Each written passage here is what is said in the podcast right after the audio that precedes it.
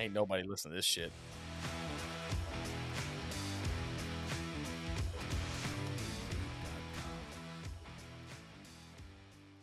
Welcome to the Beyond Our Service podcast. where two veterans with wives and kids pretend to know what they're doing in life. We look at the good, bad, and ugly and laugh our way through it all. So come join us as we go beyond our service.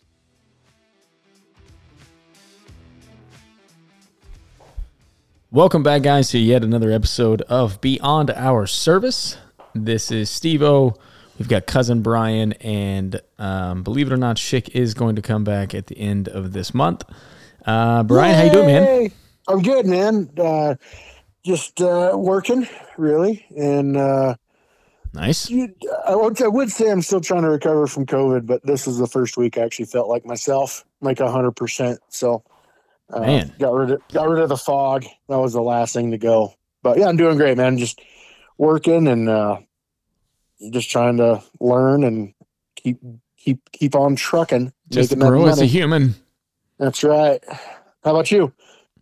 Man, we are uh, doing really good. We've been busy as always, and Stevens flag football, I think, is his last game is this Sunday, so it's pretty awesome. Uh, we entered a hog killing contest. I want to go. Um, it is the entire month of February, and um, next February, well, if we add you to the team, even though you live in a different state, um, it's pretty legit. Someone told me about it. Um, we signed up, so you have a te- you can have up to four people on the team. Okay. You have to kill a hog within um, the state of Texas or Oklahoma. Okay. So the range is huge. The one caveat is you do have 24 hours to get to the weigh-in. The weigh-in is in Bridgeport, Texas, which is about 45 minutes northwest of my house.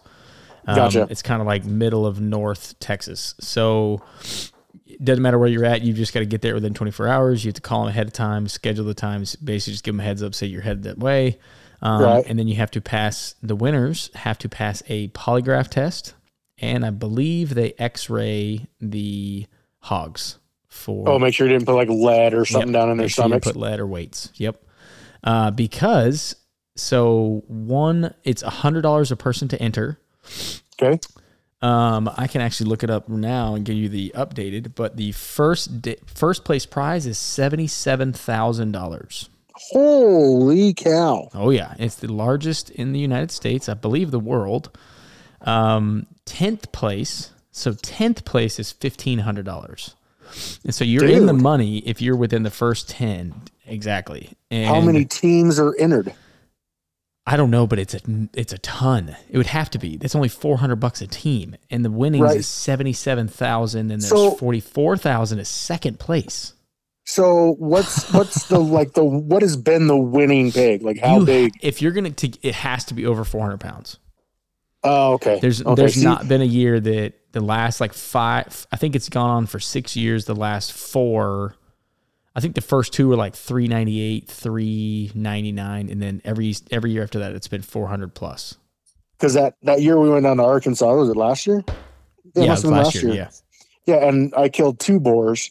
Mhm. I killed one that was 195, and I killed one that, and I I knifed that one with the dogs. It was 185.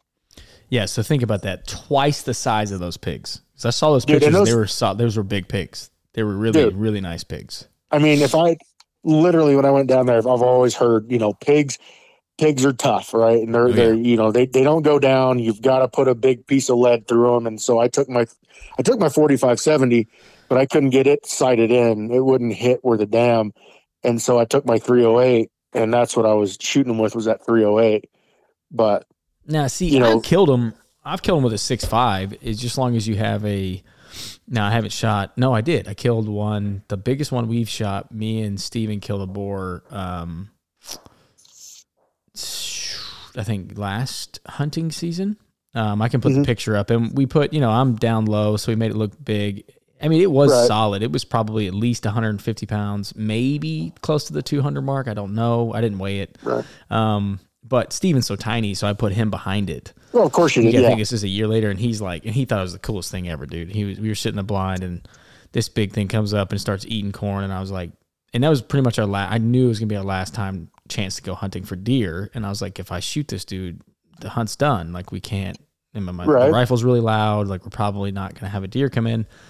He just kind of looked at me, gave me about three seconds worth of thought. He was like, just kill it. It's like, are you sure? Nice. It's like, shoot it. It's like, are you positive? Because I'm telling you, this is it. Like, we're not going to be able to get a buck this year if we should kill it. Dad, just Nice. kill it. Just shoot it. I was like, okay, that's fine. And I dropped it. It was about 150 yards away from the blind. So, it, and it was an easy shot. He didn't move. He's just Right. standing there. So I dropped him about, I hit him about two and a half, three inches behind his eyes. Dropped, him, dropped him right there. And it was a game, but that was with a six five. Like, it wasn't, Right. but I mean, I did hit him I in the head. So that helps.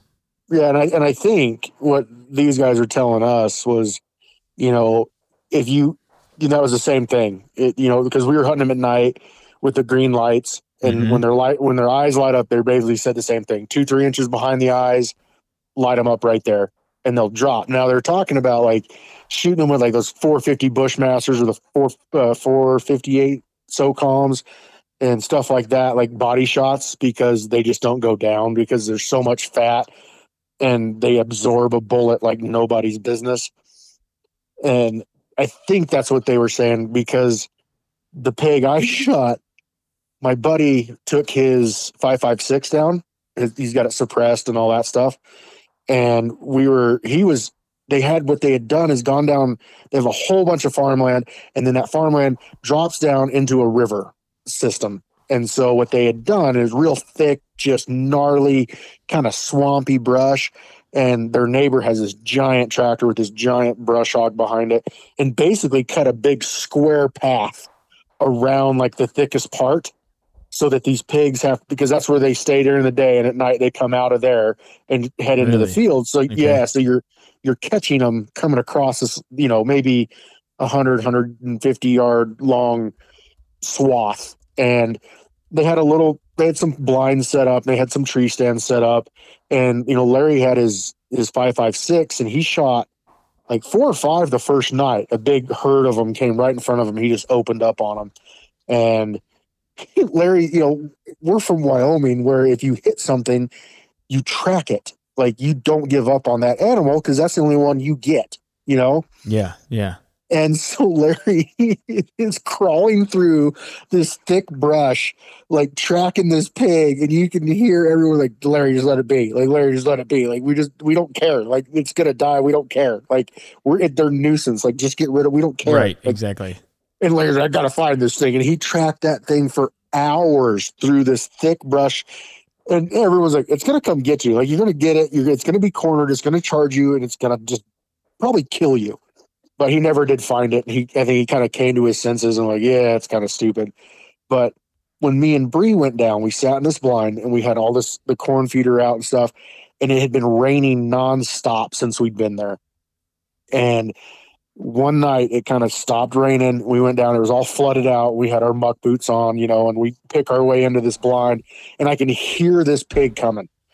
Right, you can hear him coming through the water, snorting and grunting, and he was black. It was I think it was probably eleven o'clock at night, and you couldn't see the actual pig if you looked at it. I don't know if anyone's been in the like if you look a- like if if you've been at night and it's been really dark, but if you look straight ahead, you're the peripheral. You can see things a little bit better, Uh huh. Yeah. Yeah. and and that pig came out. I could see him.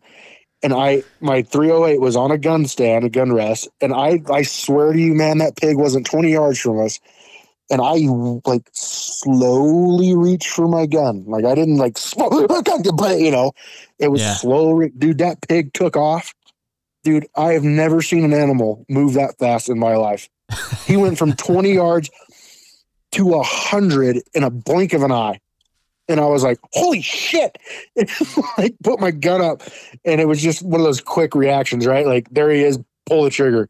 And I pulled it and I saw his feet come up in the air and I knew I got him. But I mean, that we called him the ninja pig because he was so stinking fast, man. I dude. could not get over it. So what's nuts? I went hog hunting on uh, last Saturday, and I couldn't believe. I was a little surprised. So we had like five or six hogs out in the field. We had one on the left that was the boar. He was a lot bigger, and then um, so we were trying to shoot that one. But then he starts walking away and kind of like trots away, almost like he winded us or something. And then, but he didn't really react that like he didn't take off, right? Like he's just slowly walking. So it didn't seem like he was spooked. But then the other group, like the big group of six or seven pigs, moved off to our right and started getting closer to us. And so the buddy I was with, and his name's James. Um,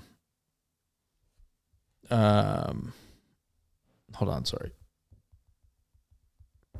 Sorry, I got distracted. So his name's James, and he brought out a um, I don't think it was a it was a six eight. It was a six eight caliber, and it had a um, silencer and a thermal.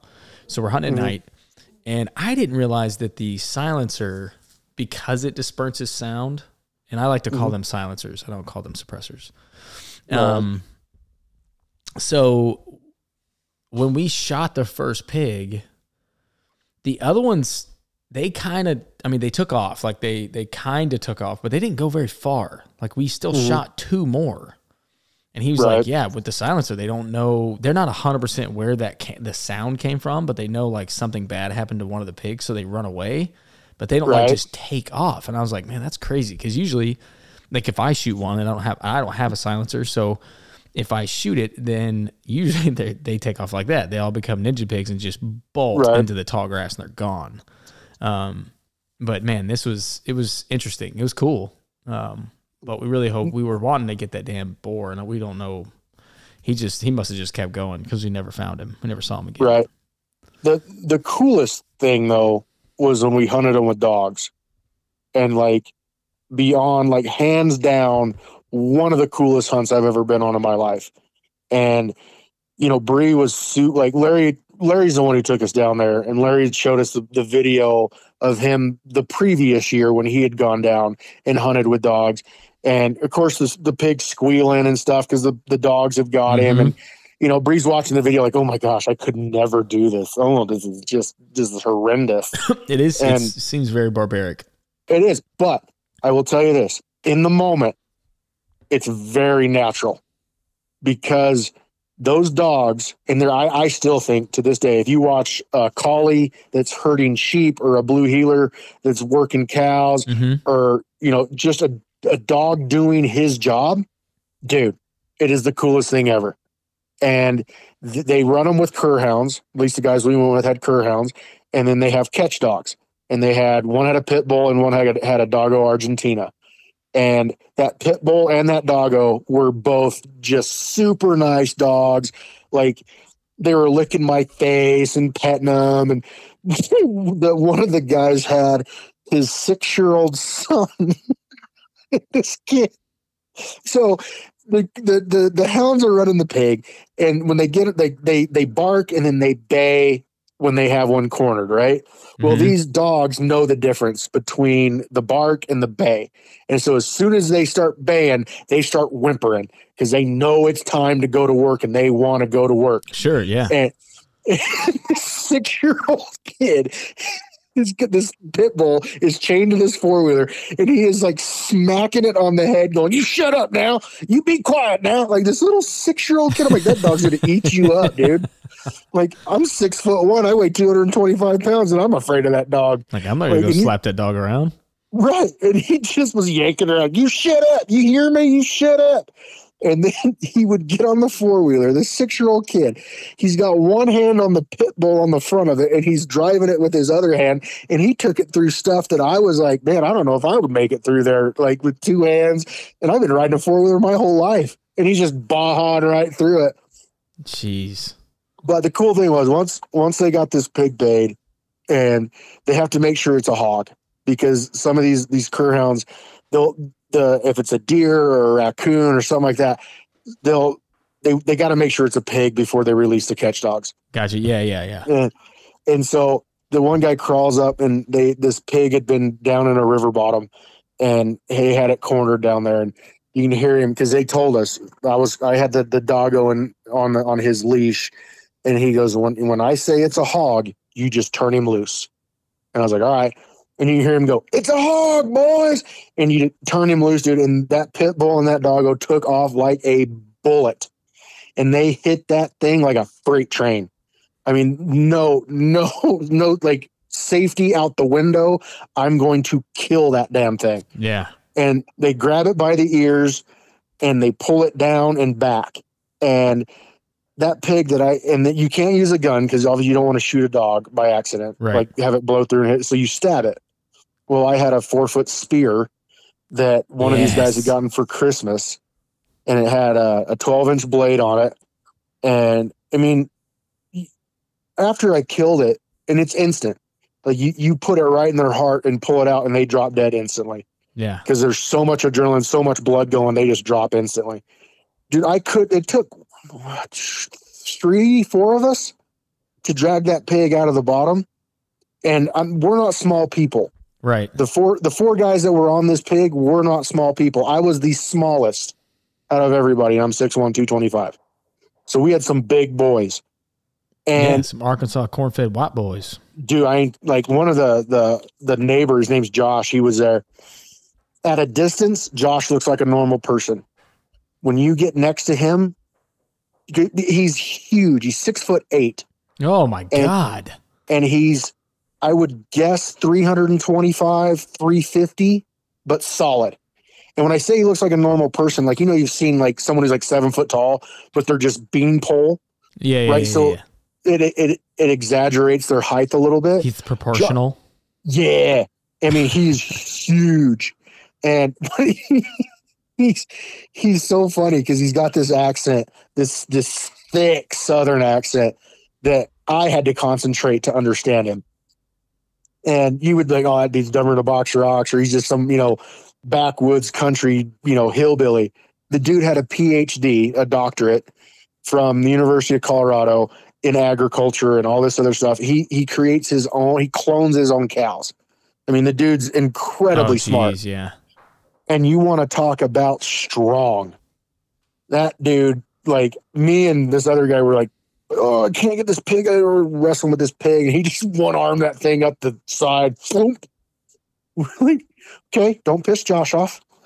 Got that. Knock, mark that one up. Yeah. Yeah, but yeah, it was, it, and Bree was there, and Bree was the one who videoed it, and uh, it was, she was like, that was the coolest thing I'd ever seen, and afterwards, she doesn't like to watch the video now, but she was like, in the moment, that was one of the coolest things ever. Yeah. Was- was- oh, I can imagine.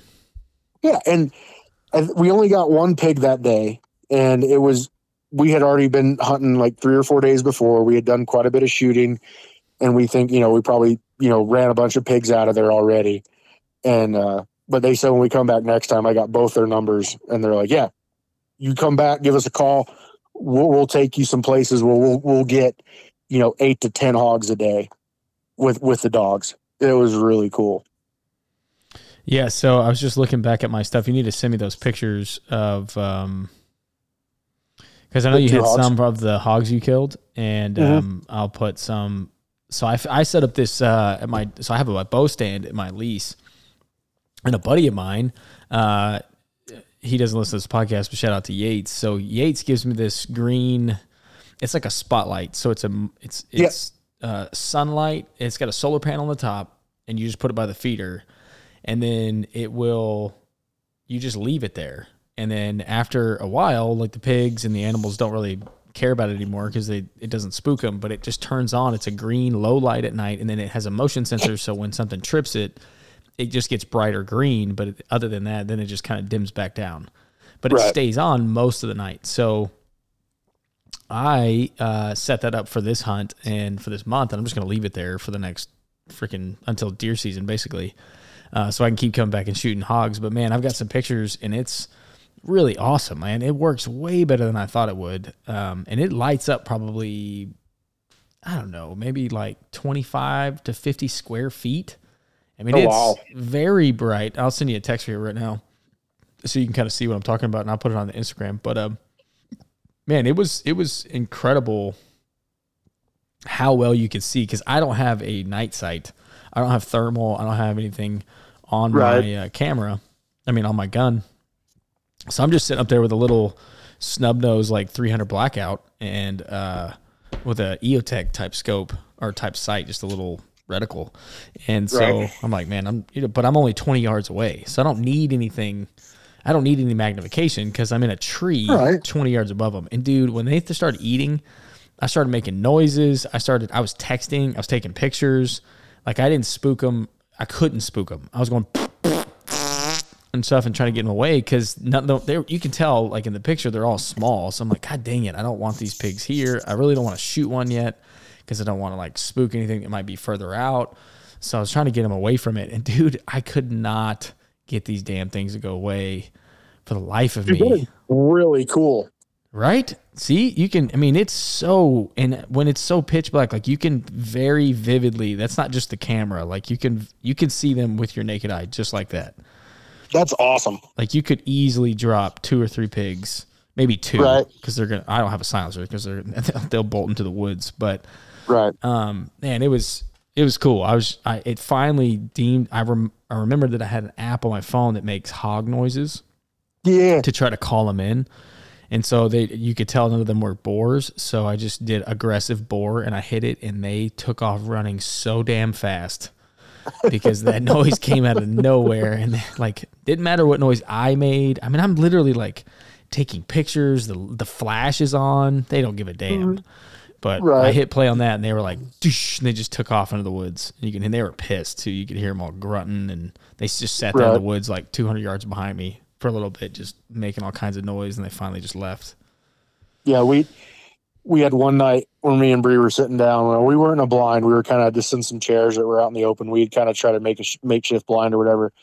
And I kept hearing what sounded like a 400 pound pig coming through the brush. And I would like hit my spotlight real quick and look. And I was like, man, so I turned it off and I could hear it keep coming and looking. And like the last time I, when I finally saw what it was, like, man, that pig's got to be right here. Like, it's got to be right on top of us. And I turned it on. It was a stinking armadillo. Dude, I have never in my life seen something that small Oh, make they make that much noise. unbelievable, dude. It's unreal. So that, so I forget. So you don't have armadillos in Wyoming, do you? No, no. Okay, so these little shitheads, they are everywhere down here. And you are right. Like I have sat in a blind before and I'm thinking, I don't know what the hell if it's a bear or if it's like some kind of like a like a pack of coyotes. It is just thrashing through The, the, woods. chupacabra coming yeah, for you. It is like, a like a young armadillo just comes waddling out. I'm like, mother. I've almost killed so many and ruined, just given up on the hunt. Just like, I'm just shooting you. I'm shooting you because you got me excited for absolutely no reason. You piece of shit. Yep. Have you now? I don't know if you. I know you guys have squirrels down there, but I don't know if they drop drop stuff out of trees. But I have I have tracked what I thought was a elk moving through the trees, but it was squirrels dropping acorns or nuts or pine cones or whatever they're doing, and it sounds just like footsteps.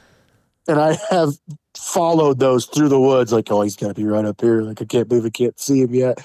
Like, he's got to be right. And you'd hear, so, oh, he's over here now. And like, and finally, you just go, you know what?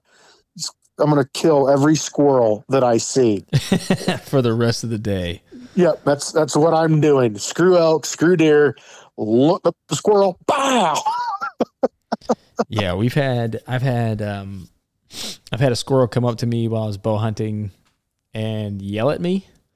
Yep. Um, oh yeah, and then because I was in the tree with him, and then and at first he didn't really. He just kind of got really. He got abnormally close, and I'm like, man, I don't want this thing to bite me. So I finally like kind of just twitched and looked at him and like moved, and it. Mhm.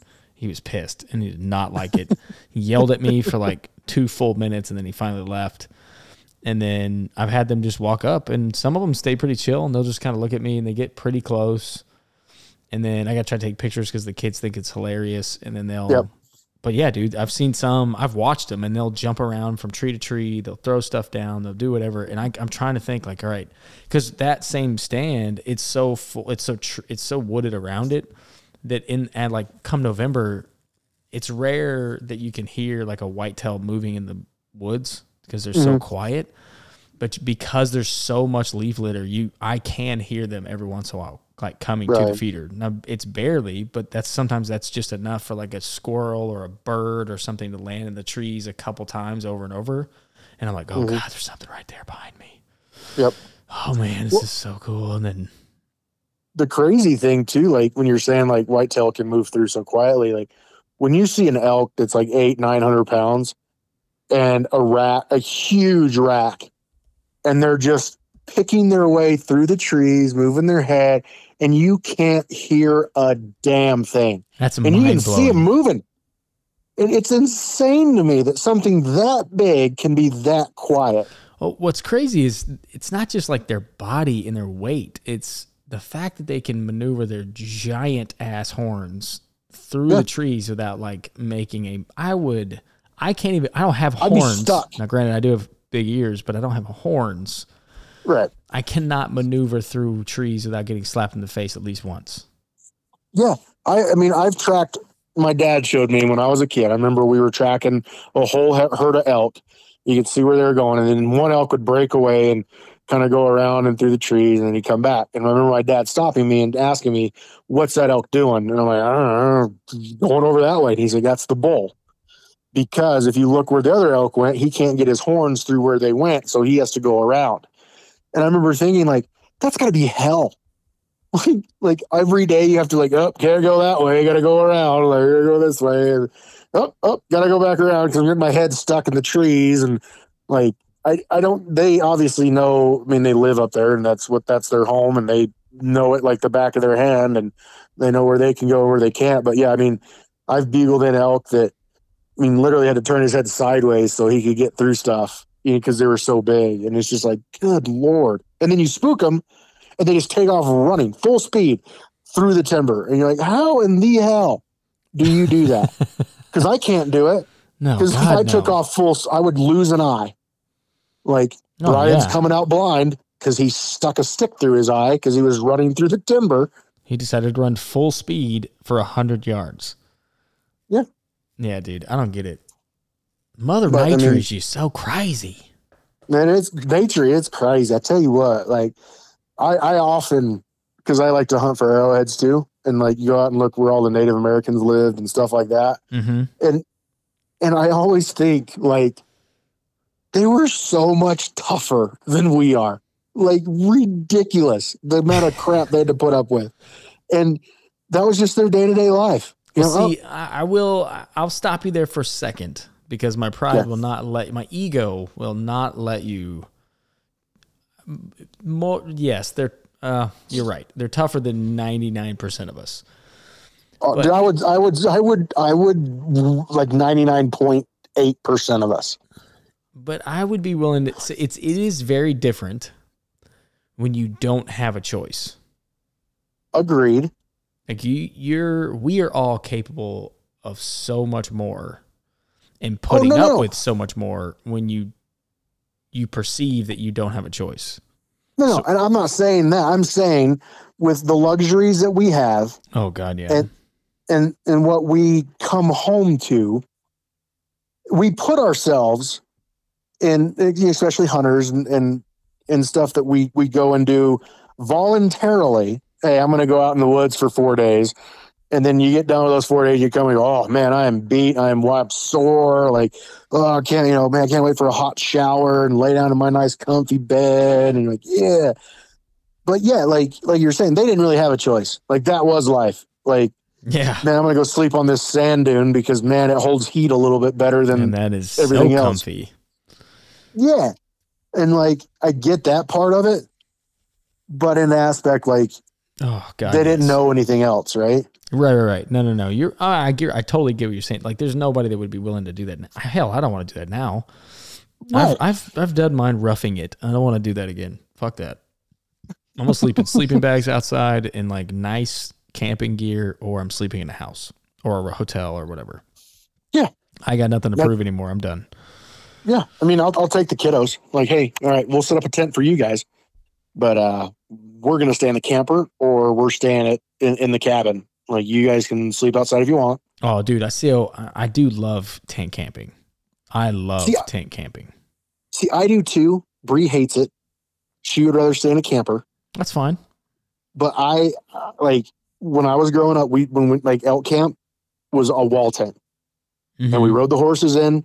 We set up camp and we went and cut our own wood, and like you, the only thing I don't miss about tent camping, and because you really don't have it down there, when you wake up in October and it's freaking negative ten outside, Yeah. it's four in the morning. It's dark. It's freezing cold because your stove has died in the middle of the night, and it's negative ten. And you're like, you don't want to get out of your sleeping bag because you're so nice and warm inside there. But as soon as you stick your arm out, you freeze. And Yeah. when you're and when you're 13, your dad goes, get up and start a fire, and he doesn't get up until the, the tent warms up. But yeah, and like you would grab like I remember grabbing my pants and you would shove the pants down inside your sleeping bag to get them warm Dude, before I you can't put them you didn't on. sleep with them in there. No, because it, well, if you did that, you would sweat, and then you'd get them wet, and then you're screwed.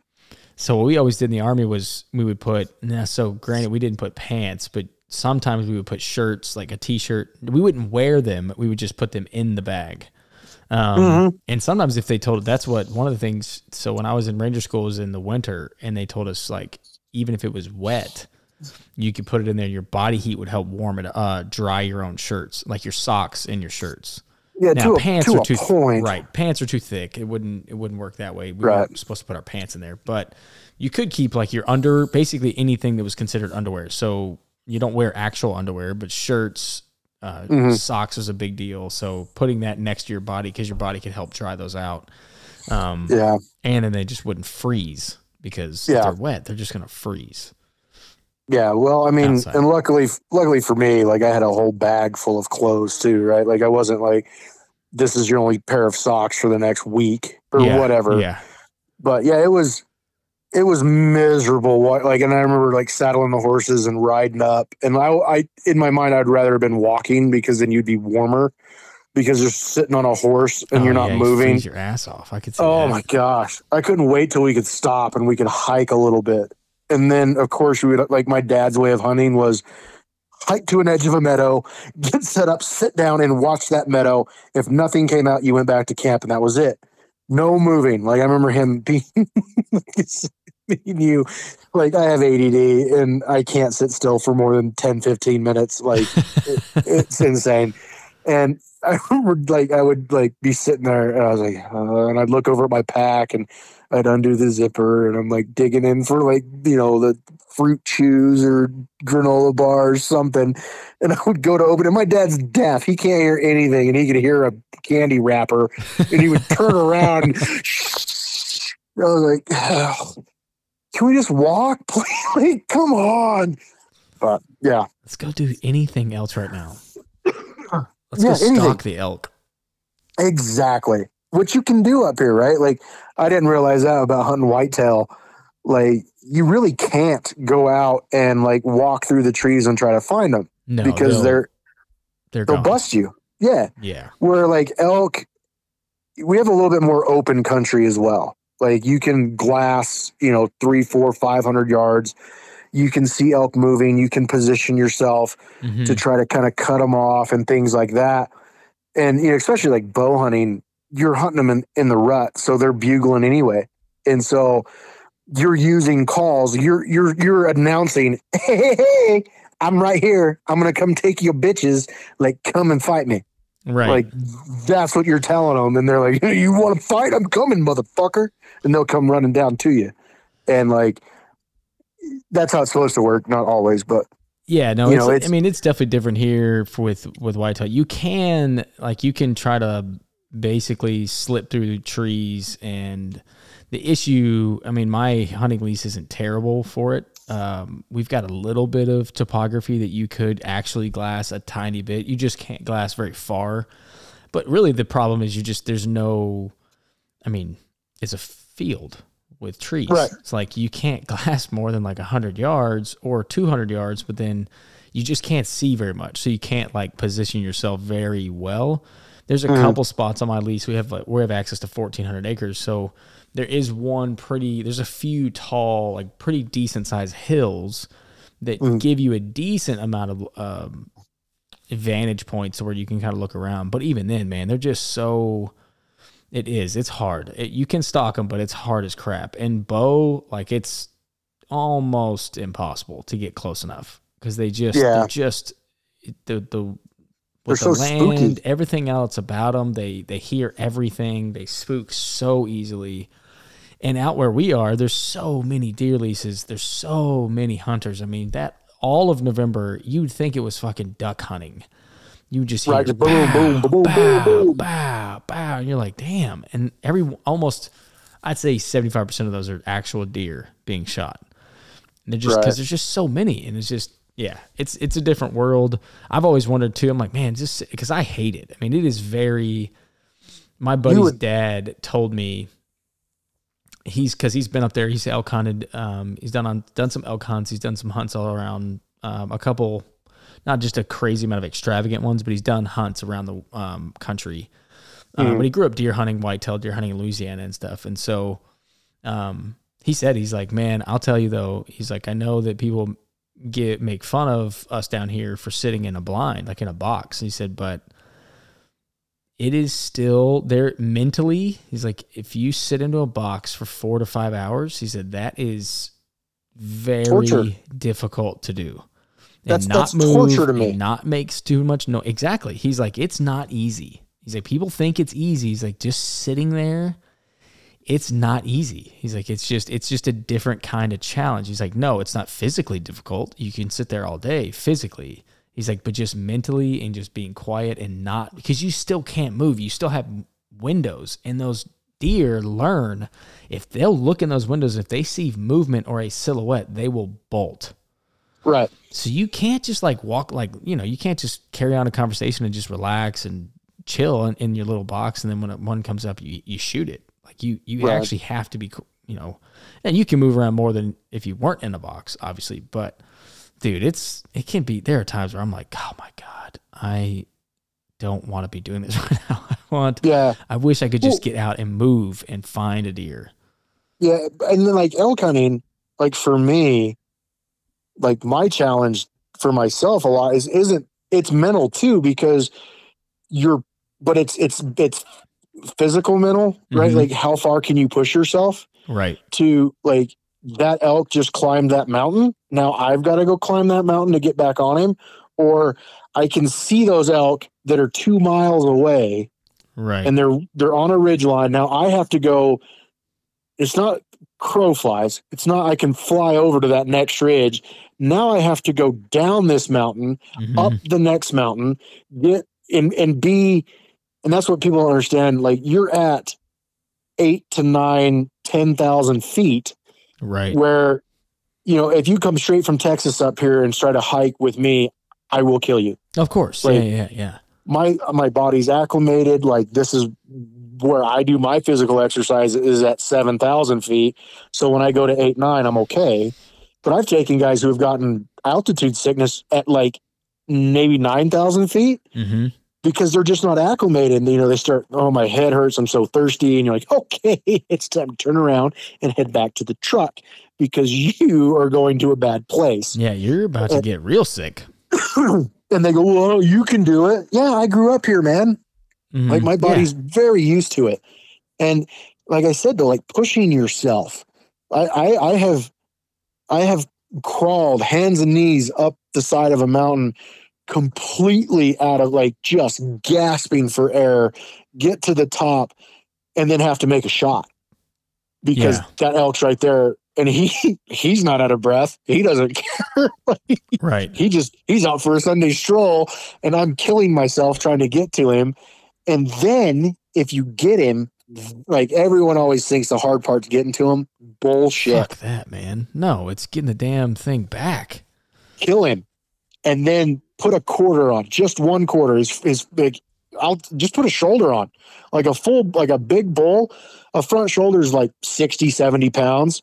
Yeah. throw that in your pack along with everything else you've got and throw the head on your back that head if you cape him for mountain then you're looking at you know a head weighs probably 100 pounds with with the cape so now you've got 160 pounds of dead weight on your back and you have to go out another couple miles to the truck drop it off get back on your saddle go back up in there get the rest of the meat right and luckily for me last year i killed a spike when we we boned him out and I, I think I got 85 pounds of meat out of him right? Which he was a small spike, right? Whatever, but it was meat on the table. 85 pounds for an elk? Well, that's boned out, right? Like that's completely processed and everything, and Oh, whatever. okay, okay, okay. Yeah, but um, it took me and Jesse, my buddy. You know, we got him in one trip, but I mean, we he was two miles back. I think is what it was, and I shot him at eight in the morning. We got down to the truck at like two in the afternoon, Mm-hmm. Yeah. and it I mean, you're taking you're taking breaks, man, because your your quads are screaming at you going downhill. Yeah. your calves and your glutes are screaming at you when you're going uphill. And you can't there is no like stop and just take a break. You have to drop that pack. Oh, Like- of course. you use your back's like i hate you. And every bone in your body's like we're not supposed to be carrying this much weight. You're stupid. And you get down and drop it off and you've gone through every ounce of water and you're cramping and it's like oh yeah i'm so glad i love to hunt. This is so amazing It is but- amazing. It is. like that's that's what's so fun about it. Like you don't remember the super easy hunts or the super smooth trips, right? Or like even the hiking trips that we've done with the kids. Like you got to earn it. And I remember when we went on that family trip to Colorado last um, summer, we did that one hike, and I didn't listen to the local guy, and we got it, it. Basically, the bottom fell out and went to fifty. It went from like seventy degrees to like forty and not including wind chill. And I'm pretty sure it was sleeting on us. And we had to climb up this straight up this. We had to go, you know, do a switchback because there's, I mean, I guess me and Renee maybe would have made it as adults, but the kids were not gonna like. You'd have to climb it, like rock Yeah. climb it, right? So you gotta do the switchback, dude. I was laughing, like I, I mean, it was sucked. It sucked. It was cold. Mm-hmm. We were all not wearing the right clothes. We were wet because we got rained on for 20 minutes before that. Like my and my kids are just like, "Why are you laughing?" And I was like, "We're just making memories, kids. Like this is awesome. Yeah. Like this, Yep. I'm like this is awesome. Like we're not we're not gonna die. Like there's nothing, you know. No, it doesn't feel good. It's not comfortable right now, but we're gonna look back on this and laugh, and it's gonna be an awesome. It's gonna be an awesome time. Yeah, I took a I took a buddy of mine uh, this year. Uh, his name's Tyler. He's a pastor out of Casper. He is just an amazing individual. I mean, you want to talk about someone who looks at all everything's always positive. Like I always think of things like I try to think of everything's always positive. Mm-hmm. But there there are days that I you know you have your worst days or whatever.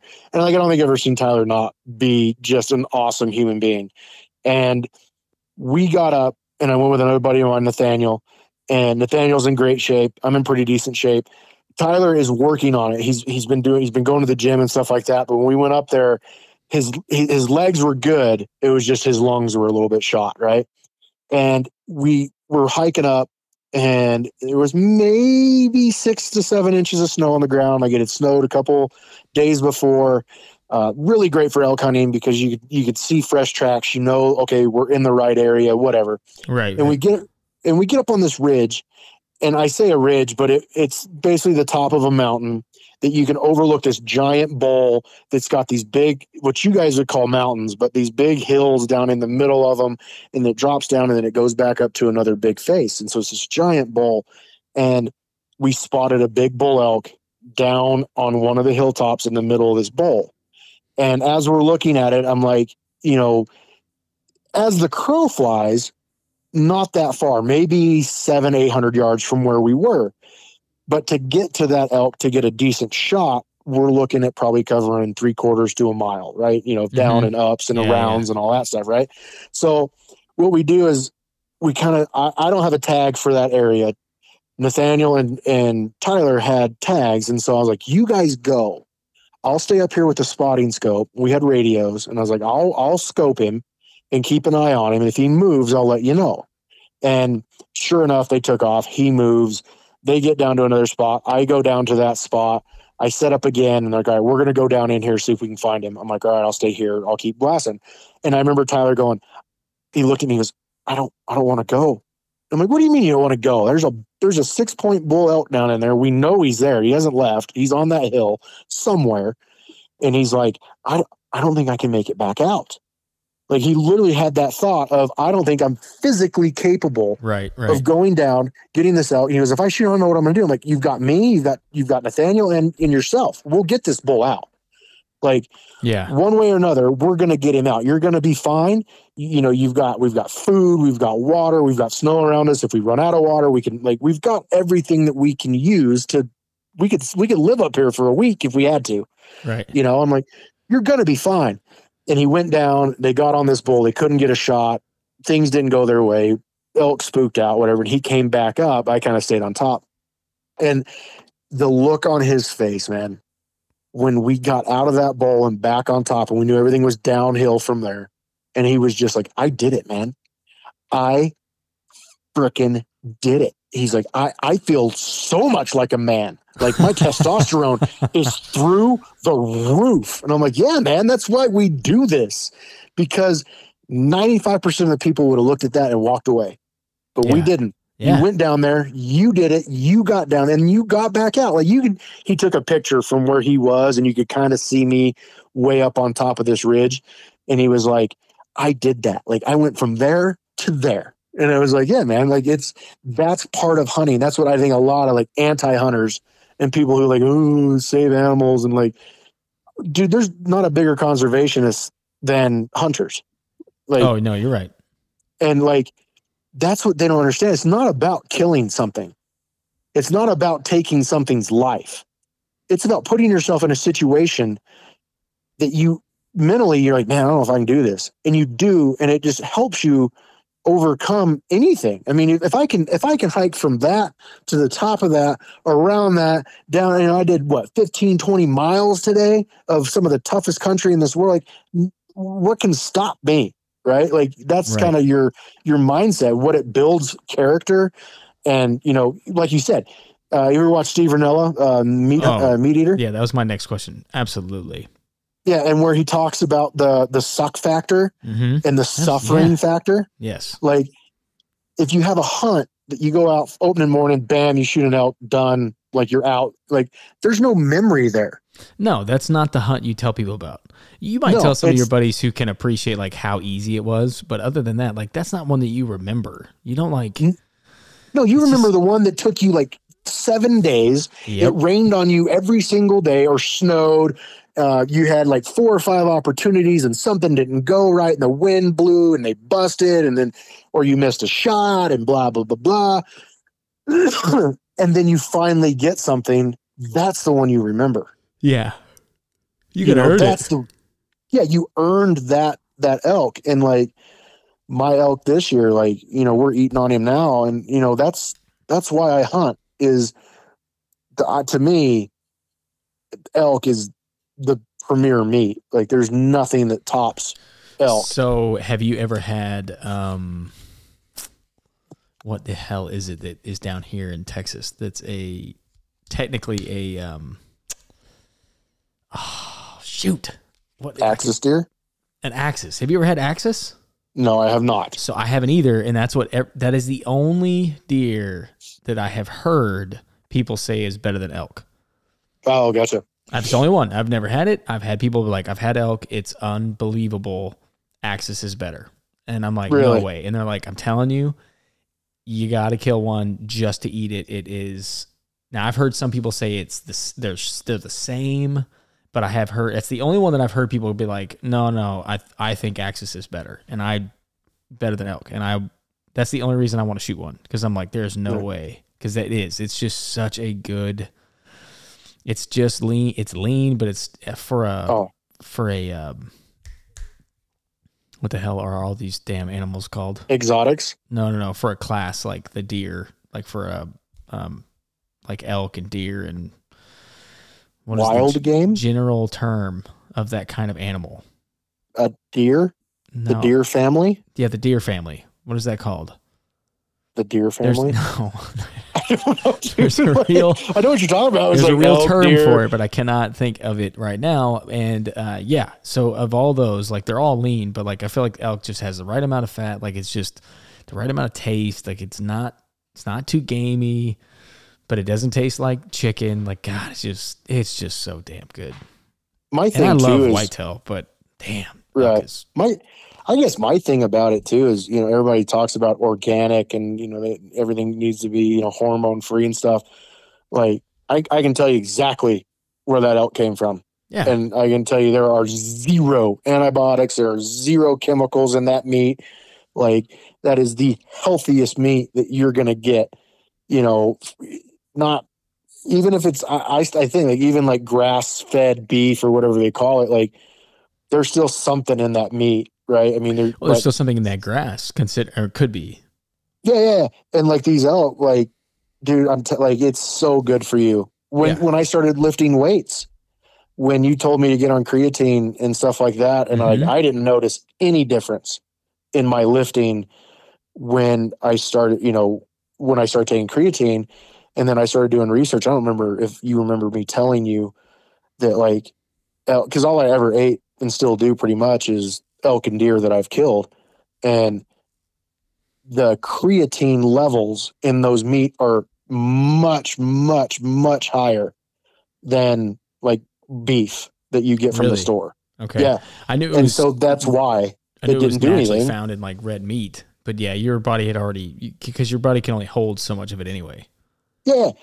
And so, and like the vitamins and minerals that come out, I just, I mean, to me, it's just way better. And I probably, the way I killed it was probably way more humane than the beef going to slaughterhouses. You know what I mean? It, well, I would I would agree with you on ninety nine percent of it. I think that I mean, I'm sure there's humane ways that they kill cows, but it does it doesn't matter. It's still just the most natural way. Natural meat is the cleanest meat you're gonna find. Is Yeah. venison, which is the name I was trying to think That's what you, yeah, yes. there it is. There Any it is. Right on the nose. find is going to be it's just going to be cleaner. It's going to be more straightforward. You know what you're getting, whether it's whitetail, elk, moose. It doesn't matter. Um, Right. It's going to be good. and also too when we are talking about hunting and you know it helps your i think like your your, your mental strength along with physical what your body can do i there's something deeper it's it's in your dna that when you get up in the mountains or when you're hunting there's that primal side of you that most people don't get to experience hmm and it's I would say so there's something to that for sure. yeah, you versus that animal where I don't so when it like an elk, it can run faster than me. Its hearing is better than mine. Its eyesight is better than mine. Its smell is 10 times what mine is. It has every advantage. The only thing that it doesn't have that I have is smarts. I'm a little bit smarter than that thing. hmm And now I have to use that to read the wind, to read the terrain, to hide myself, to camouflage myself, to make myself sound like another elk, to do something to get that elk within so many yards so that I can get a shot off on it.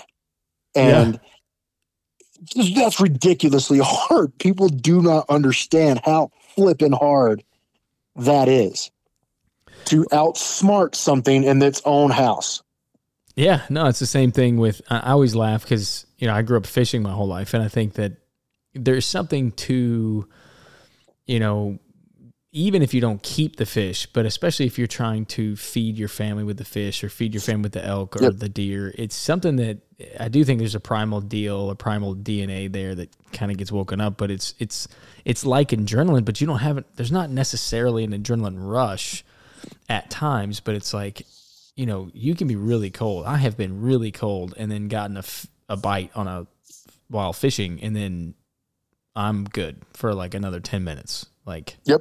No, okay, just a few more casts then. Like, obviously, you know, and then if God knows if you catch a fish or you catch what do you, you know, you get you're really close to the elk, like that cold, how tired you are, all that stuff. Then it, I think, adrenaline does start to kick in. But man, it's just different. I mean, and it doesn't matter how old you are.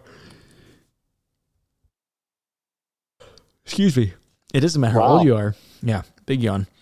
Yeah, excited. I can tell. It doesn't really matter. enthused with this conversation. it doesn't matter who, how. And it's a freaking eleven o'clock at night here. I'm an old man. It's time bedtime.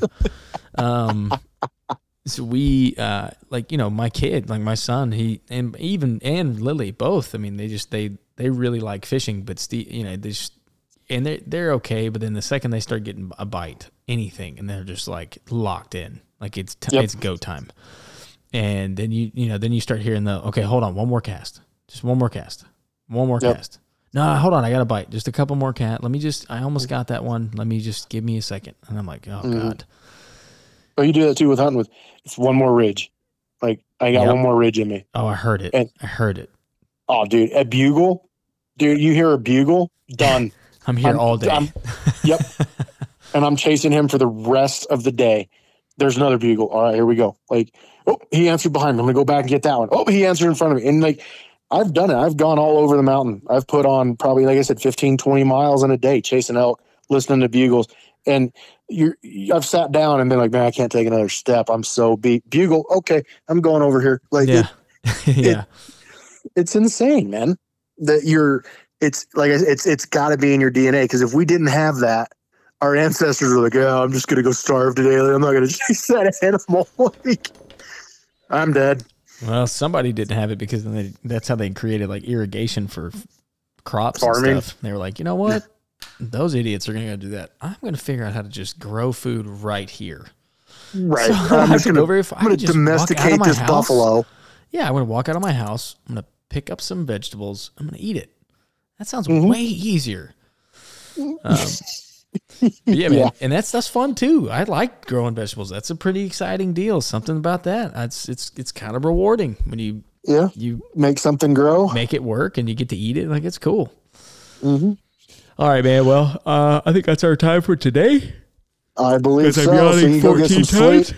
That's right. I mean, just really making our listeners like perk up at the end of the show. You know, listen to you yawn. Well, we have uh, we have the next episode, so this will come out soon, uh, probably in the next day, and then um, or two, and then it will have uh, the Junto is is coming back. Um, Ooh. so uh, this is the end of the podcast, so no one's going to listen to this part. But uh, we have some big news, some big big news to share on the uh, the Junto. So I'm very excited Ooh. about it. So until Cool. then, boys, ladies, gentlemen, uh, all seven of you, thank you for listening, and we will talk to you guys next week. Laters. All right, end it, drop it, send it. This has been the Beyond Our Service podcast. If you like what you heard, please subscribe, review, tell your friends all about us. This show can be found everywhere major podcasts are available. And if you'd like to reach out, please head over to beyondourservice.com and let us know what you think or find out how you can be a part of the show. See you next time.